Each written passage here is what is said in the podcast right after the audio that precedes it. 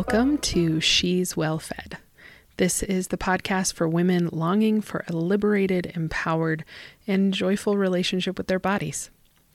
I'm Jessie, and I'm a certified intuitive eating counselor, a size inclusive fitness specialist, and I'm a licensed mental health therapist. And most importantly, I am a woman who has done the work of finding peace in my body. While this podcast is not a substitute for mental health therapy, dietetics, or medical advice, I hope you'll find necessary and nourishing ingredients here so that you too can be well fed.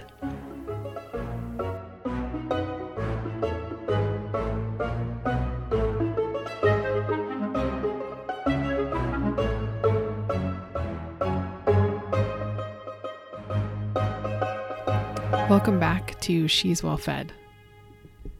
I am really excited about today's episode because I am finally diving in and exploring an intersection that is really important to me. This is the intersection of faith and spirituality and body size or weight. I often hear some version of if I were more faithful, I wouldn't be fat. Or if I were more faithful, I wouldn't struggle with my body. I have thought these things myself. I remember sitting in the audience of a very well known spiritual speaker. This woman's authored and published best selling books. She's been the keynote speaker at conferences worldwide and enriched the lives of many. Mostly women, but so many women.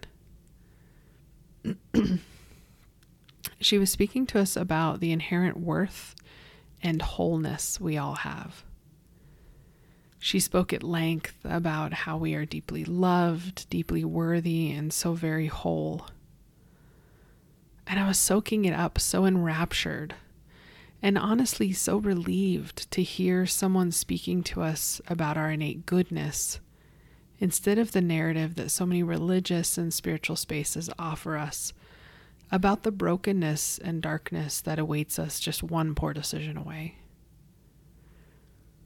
Her message, what she was saying, it was a breath of fresh air until it wasn't. I was in attendance with a friend of mine that night, also a therapist, and, and she's also an anti diet practitioner. As we listened, the speaker then said, Now, obviously, I have some sin in my life, some overindulgence. And then motioned to her own plus size body. Her hands hovered above her body, barely grazing it, as if to say, See this? This is my exception, my barrier to the divine. Her whole demeanor changed in that moment her body, her appearance, her very existence even felt apologetic. Now, this idea of our bodies being apologetic or our existence being apologetic is something that the author Sonya Renae Taylor has a lot to say about. Her, bo- her, her body of work is something I recommend highly. And, and it transcends just thinking about apology around body size. So please check her out if you've not heard of her or if you've not read her book, The Body is Not an Apology. Sonya Renae Taylor will will change your world. But anyways, as this as this speaker began to offer the audience her lament for her body size, and to make it known that she knew her body was an exception to her wholeness. My friend and I groaned and we got uneasy. We both knew what the other was thinking without even saying it. wow, diet culture is here too.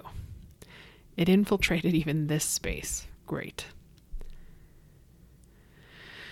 You know, I'm I'm just so heartbroken by seeing women in larger bodies pointed out as the exception to their greatness. I'm heartbroken by women pointing out their appearance in any way as the exception to their greatness. or as some proactive measure to let others know, don't don't worry, I know my body is an issue. I'm working on it. Or as the quote unquote last thing they're working on, and otherwise they'd be just a badass. Our bodies are not the exception to our wholeness, or our success, or our beautifully full lives. Our bodies are actually the containers of all of those things, and our bodies are our homes. So, this is what led me to the exploration of this other intersection of spirituality and bodies. I often encounter the belief from my clients that if they were more faithful, they wouldn't live in a larger body, or have gained weight, or struggled to lose weight, etc. The underlying message here is that thinner bodies are more moral, noble, or somehow in better standing with the divine. This is not only sold to us in religion, though. We see this in spiritual, non religious spaces too. Sometimes it sounds like if I were more mindful, more grounded, more centered, I wouldn't be fat. If I were more enlightened, I wouldn't be fat. If I could just let go of my trauma, my body would let go of this extra weight of mine. All of those, no matter what origin they come from, are still anchored in the idea that our bodies can keep us from divine. That the state of our bodies can become a barrier between us and a human right of spirituality. So, listen clearly though. This belief system stems from upholding perfectionism. And perfectionism is a main tenet of the beauty industry and diet culture both. This belief system is not is not founded on grace or abundance or universal compassion. But it's founded on the implied statement here that there that the divine does not want to reside in you or inhabit your body home until it is perfect or untarnished. The truth is that there is no barrier between us and our human right to engage with divinity and spirituality. There is nothing that can come between us and God, us and spirit, us and divine. We have a direct link, and that is not contingent on our size.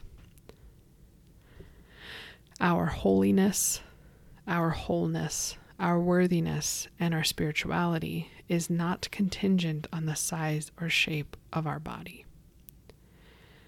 And when we are sold ideas that the only way we can interact with those spiritual experiences or with divine creation is if we are in a body that looks a certain way. We have completely contaminated what divine love can look like and what divine love actually is.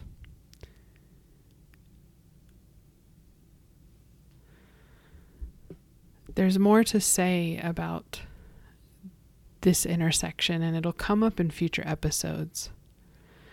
But what I wanted to highlight in this episode, and, and specifically in what I'm talking about today, is that nothing can keep you from having a relationship with the divine. Whatever divine means for you. And you are no less moral, no less worthy, no less whole or holy based on what your container looks like, based on what your organism that you live in looks like. You are desired and loved and delighted in by that which brought you here.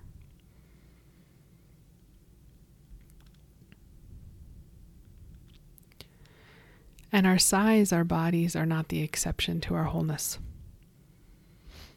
If spirituality or religion in any form is something that doesn't ring true for you, that's okay. Also, highlight or underline this idea for yourself that we are not trying to be quote unquote total packages or uh, somehow pursuing perfection. We are good and whole as we are. So, a few helpful questions I'd like to offer in your continued exploration of this concept. Do I believe my body keeps me from holiness, wholeness, or any other spiritual existent or experience? Do I believe my body keeps me from those things? If so, where did I learn that? And who benefits from me believing it? What would I rather believe about my connection to the divine and my body's contribution to that? How do I conceptualize my body in spiritual spaces?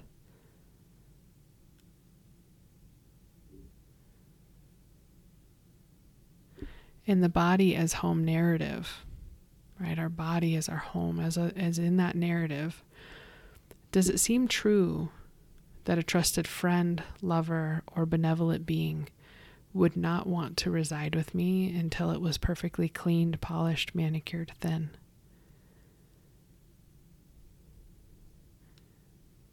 Does it make sense that this truly divine and benevolent energy and spirit or God would not want to participate in me and in my life until it is perfect?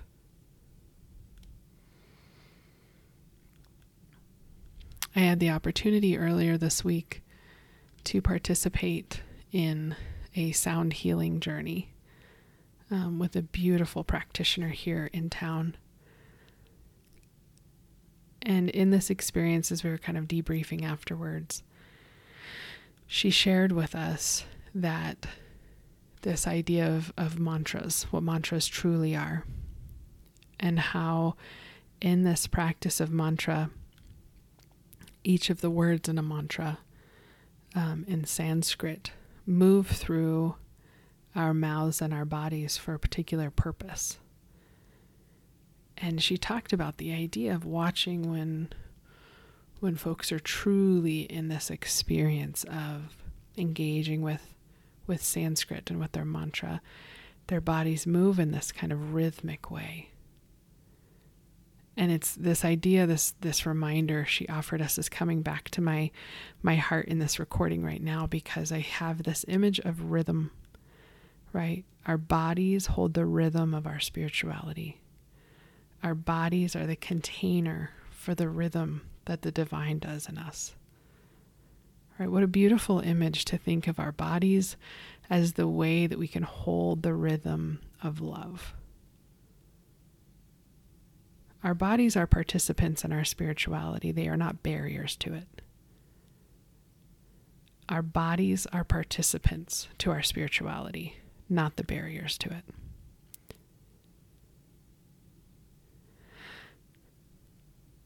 My blessing for you this week that I hope you'll take away is to invite your body into the experience of your spirituality and not to look at it as the exception. To just notice this as your home and to allow a little more peace while you live there. I want to say thank you for all of the contributions that I got um, on Instagram. I I requested that you all share with me what you'd like me to cover. And there were so many fantastic ideas. And I'm honored. Um, I'm honored by the sharing that came in that space. And I plan to attend to all of them that feel in my scope to speak on um, and to provide some really good resources for the ones that may be outside of my scope or um, that I think there are maybe other voices that can speak more proficiently on. Um, so, coming up in future episodes, we're going to be talking about things like what it's like to live in a body with chronic illness and how we find peace there. Um, we're going to be talking about the function or non function of body checking, including weighing ourselves or checking other measures.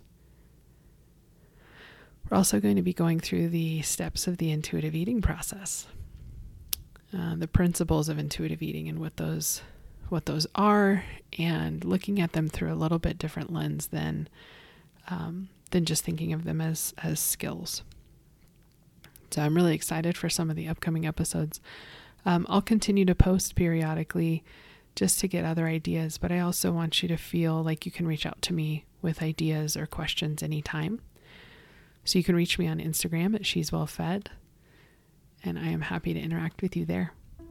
Okay, I'm hoping you peace and love in your bodies, and I will talk with you soon. Thanks for joining.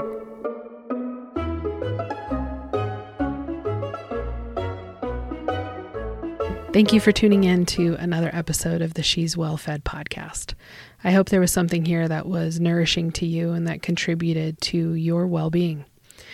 If you're enjoying this podcast, I hope you'll consider sharing it with a friend or leaving me a review or a rating on the platform where you listen most.